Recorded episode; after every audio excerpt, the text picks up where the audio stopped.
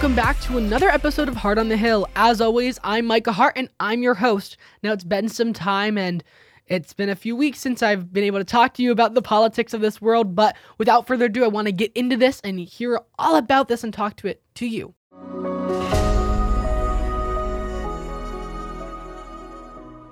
So, this is an update on a story that I discussed a few weeks back. Um, East Palestine is dealing with the effects of the train derailment still. Now, resident Misti Allison testified to the Senate Committee on Commerce, Science, and Transportation two days ago during the trail derailment, derailment hearing. And she said this Thank you for inviting me to testify. I'm honored to be here, but I wish it was under better circumstances. I'm here to put a face on this disaster. This isn't just a political issue, it is a people issue. Everyone who lives in East Palestine is aware of the trains that pass by but we've never really thought about them. Now, we can't think about anything else. We will never forget the night the train derailed. I could see a huge fireball from my driveway. It didn't seem real. Little did we know, this was only the beginning. My family chose to evacuate, but many did not. None of us knew exactly what dangers were on that train. We now know that train carried multiple toxic petrochemicals. When authorities conducted a controlled burn, it was like a bomb went off, a bomb containing vinyl chloride, which releases dangerous chemicals. When burned, these chemicals never go away. Chemicals such as dioxins, which are not safe at any level and cause damage that may not show up for years. Two days later, our government told us it was safe to come home. But is it safe? People and animals in my community are sick. The EPA tells us the data is fine, while independent researchers say that there are high levels of carcinogens all around us. Who do we trust? And then there's our mental health. The anxiety is real. My seven year old has asked me if he is going to die from living in his own home. What do I tell him? This preventable accident has put a scarlet letter on our town. People don't want to come here. Businesses are struggling. Our home values are plummeting. Even if we wanted to leave, we couldn't. Who would buy our homes? In addition to all of this, according to ABC News, the House and Senate have bills about railway safety. Yet the CEO of Norfolk Southern still is not completely committed to supporting specific parts of these acts that have been put forth. And in addition to the pushback by Norfolk Southern CEO, the residents are not seeing as much relief as they could. President Biden has still not visited himself. So this is a interesting story to continue to consider because I feel like it was in the news for such a long time a few weeks back and now it's kind of fading a bit to the back, which is what normally happens with stories, but this is such a huge one. And I really want to focus on it because it's people's lives. And we saw that with this testimony. This is people's lives that they are now having to completely upend and deal with all of this because of what happened. And there are not just factors about living there, it's also economic factors they have to deal with now. Well, what if we wanted to sell our house? What if we wanted a different job? What about jobs here? What will the economy look like? Small businesses, things like that. Will people move here? They probably won't, is what this argument is, is that what happens to them? What happens to these residents? Does the government step in? What does the company do? What do people do? And to me, it's very frustrating that President Biden has yet to go. He should have been there right away when he when something happened to your constituents, to your people. You go, you help, you do what you can, and you say, We're here for you. We hear you. We know that this is going on. We are here. Biden is not doing that. He's not. He's stayed away.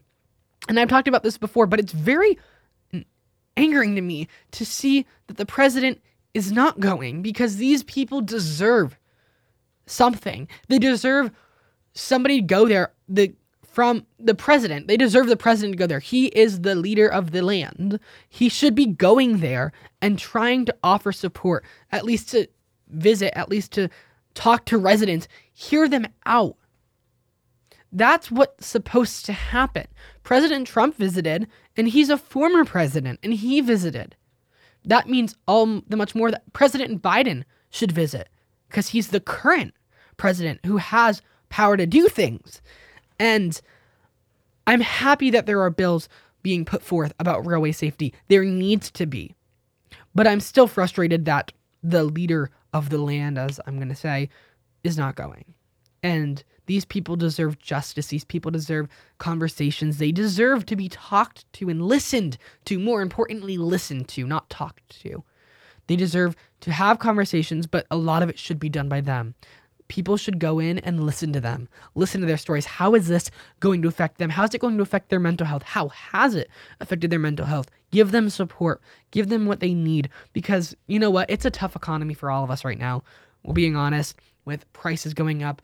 I mean, you can't even go to the store now and find a really cheap um, dozen of eggs. It, it's more money nowadays. And they're now dealing with the economic side of this standpoint of having that and now having this.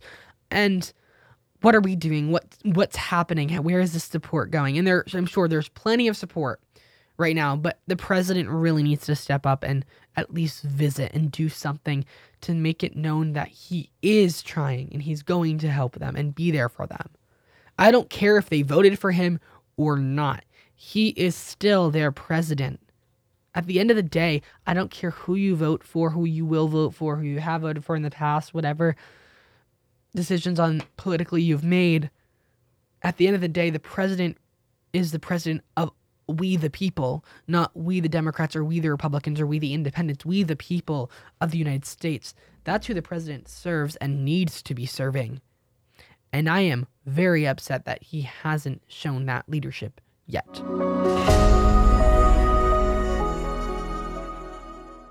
According to a recent Fox News article, Oregon residents are considering changing their state allegiance. Now, the New York Times originally reported this story discussing the increased spark in secession talks, which would separate the conservative East from the west part of the state. Eleven counties have passed ballot measures on the issue. Fox News reports that the Greater Idaho movement seeks to include 13 counties of Oregon into Idaho. Now, the Greater Idaho movement seeks to lay out its plans and the future goals it has of incorporating these counties into Idaho. Interestingly enough, there is another phase of the plan. The Greater Idaho Movement website says, and I quote, Here's a plan for the rest of our rural Washington. Split Washington into two parts that act as one state in the way that it interfaces with the federal government, but acts as a two states in every other way with separate state governments. This idea has been developed by a movement in New York State called New Amsterdam. End quote. In February, the Idaho House of Representatives passed a bill which supports this. And furthermore, a bill has also been introduced in the Oregon State Senate. Now, this is a really interesting piece about changing borders. And I really tried looking at this website and figuring out what's going on. And it's really political, is that they don't feel represented. And I think that is an issue we see throughout the country. Look, I live in a very blue state where I'm from. I'm from New England. I mean, it's very blue there. Your coasts are really blue. And that's something I understand. I've had to learn through. And I, I really honestly, I'm going to be completely honest with you, don't know where I stand on this, really. I want them to be able to have somebody that they're proud of to represent them and feel representative. That's what they should feel. But also, I'm like, why would we change the states? Because then I could be like, oh, what, what if we change the states too? Like, there's like this concern in me that's like, what if this happens? What happens elsewhere? You know? And I'm not set on either way of this. I think that it's just a thing I wanted to bring up to you because it's very interesting what we're seeing is that they don't feel represented and they want to feel represented. They don't feel like their voice is heard in their state. And that is a concern too, I think, personally, that you should feel heard by your representative, by your senator, by your state authorities. You should feel like they you could at least talk to them and express your opinions without them not listening because you vote a certain way. And that's what I want to in my state. I want my state senator, I want my representative, I want my governor to be able to listen to people like me who don't agree with aspects of like the governor's policy. I want that. I want to have these conversations. I think we should have these conversations. I actually, though, also appreciate living in a state where I'm seeing the power of being in the minority party as well, where we still have strong voices standing up and saying, you know what, that isn't okay. We're going to stand up and fight for our party and our values and the people of the state. And I think that's inspiring as well. So I really don't know where I stand though, because I feel like you do deserve to be represented as well and feel that. But also, my concern, as I said, goes back to well, what happens after this then? If this happens, then where do things go from here for other states? Would this happen in other states? And I think it's really interesting to see even the in the government's working out agreements and having legislation on this from different states too. But I think I think we'll see over time what happens with this. I think it's not just a one year thing. I think it's a multi year thing that we'll see play out, especially with sadly the way politics are going nowadays is it seems to be getting more and more divided every year, which is, you know, heartbreaking and I didn't want to I wasn't going to go into this, but I think it's something it's important to bring up is just the nature of politics nowadays is you're on one side or the other and we've kind of made the other side the enemy now, believe me, I think there are certain things on both sides that you can't compromise on. There are certain things that we can't move on as a party that we have to be unwavering in. But there's also a lot of things we can compromise are, and those are the things I don't think that are getting shown. I think that we have an issue at the media level as well. And look, I'm in the media, but I'm willing to call this out as it is. The media doesn't show us as much compromise as there is, and even within members' relationships, some of these members have friends on the other side. They talk to people. There's compromises going on. There's discussions. I I'm hesitant to say we are divided as we think we are. I don't think we are as divided as we think. I think we are divided, but we are still at the end of the day just proud to be Americans and proud to have the rights that we do. And that's what should be is that we can disagree, but we at the end of the day are Americans, we have the right to life, liberty, and the pursuit of happiness. We have these inalienable rights that we are able to live out, and all of us are able to live them out. That's what we should be pushing for. That's what we should all be striving for, whatever party we're from. And while we have disagreements on certain policies, that's at the end of the day what we should talk about and be able to come back to. And also the fact that we're humans. We're all people. We all have our own life experiences and stories that shape us. Well, let's hear them. Let's talk it out. Let's have a conversation. And that kind of, I think, does connect to this story as well, even in that, well, what would happen then afterwards when you have a Democrat West and a conservative East and they switch and like the states completely change? How does that change politics? Does it become a one party rule in a state? What really happens to the state's other party? How will that all play out in like a state house type of situation? And I think it's something to really, really, really, really, really, really consider thinking about is what would be the effects of this in the long run rather than just, oh, but we'll get representation more for ourselves and who we want. There needs to be more consideration, I think. But, you know, as I said, I think it could go either way. I think there are valid arguments on both sides of this specific issue.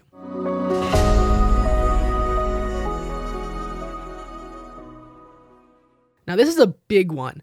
Time may be ticking for TikTok with a ban on the table. A lot of this debate, according to NBC, has been over whether or not the parent company, which is a Chinese company, poses a threat to the United States' security. Now, a recent CBS poll revealed that of those who knew about TikTok, 56% believed it, passed, it possessed a national security concern, with 22% saying no and another 22 unsure. The poll also shows that a ban has 61% support, with older individuals more willing to support a ban rather than young individuals. And there's also some interesting lineups between Democrats and Republicans on this poll. Um, there's this question on government rules in social media and personal data.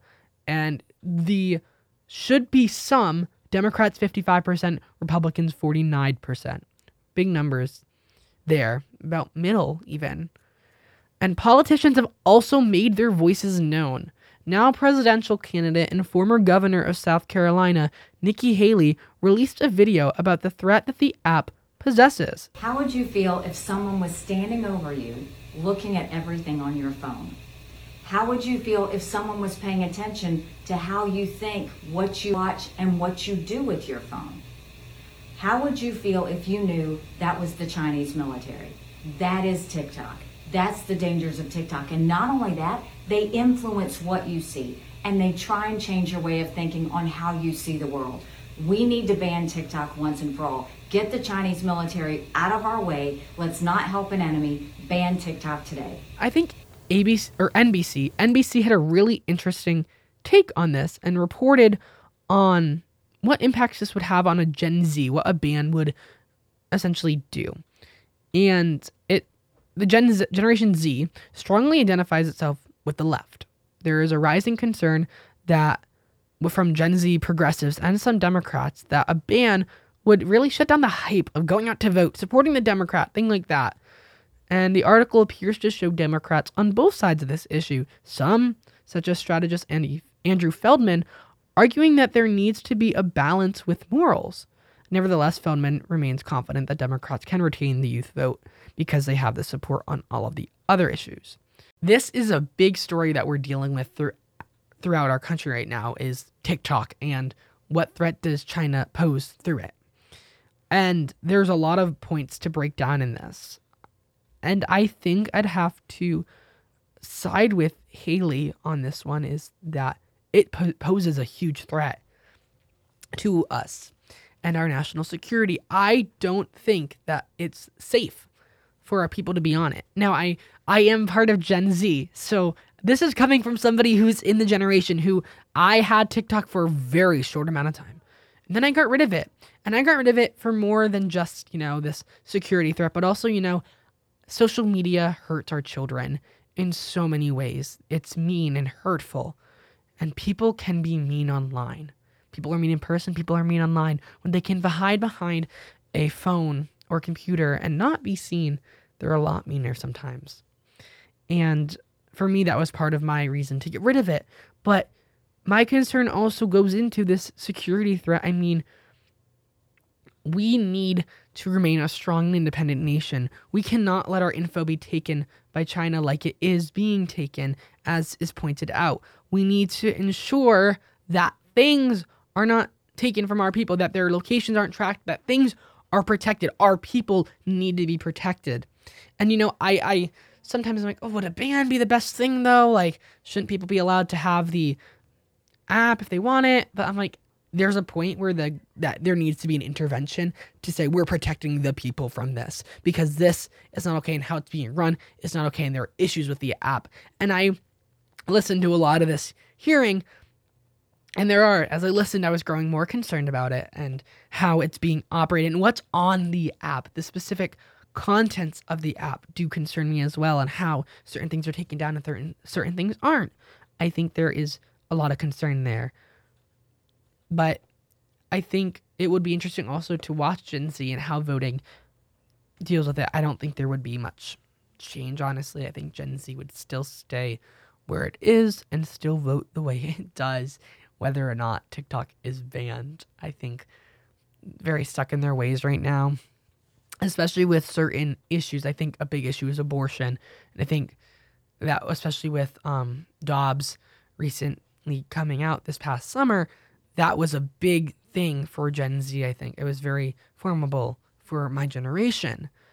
And it's interesting it for me to be able to sit here and talk to you about this from a Christian conservative perspective, somebody who, you know, doesn't align with his generation as much. I I don't. I don't fall into this. I don't vote Democrat. I don't uh, support these initiatives. I don't support a lot of things like that my generation is supporting and pushing for. And it's hard sometimes. And, you know, it's interesting to see that TikTok has played such a role in the lives of some progressive activists, some Democrats' lives. And there's a frustration about banning it. For me, I, I, I never got my values from social media or really used it as the only thing on my social media platform. I keep my values very near and dear to my heart and I talk about them and I'll post once in a while. Maybe on Twitter I post more, but it, it's something also personal to me and it's not going to change whether I have an app or not. I, I vote because that's my values. Those are what my heart and my head know are right. What I believe is the right way to govern this country, to operate, and to live how I think this country should live and was meant to be, according to our founders and um, the values for which this country stands, and my religious views as well. So it will be interesting to see the effect that a lot of this has on voting, and I think we'll see that definitely start to show up um, over the next few years with Generation Z as they begin to vote more and more.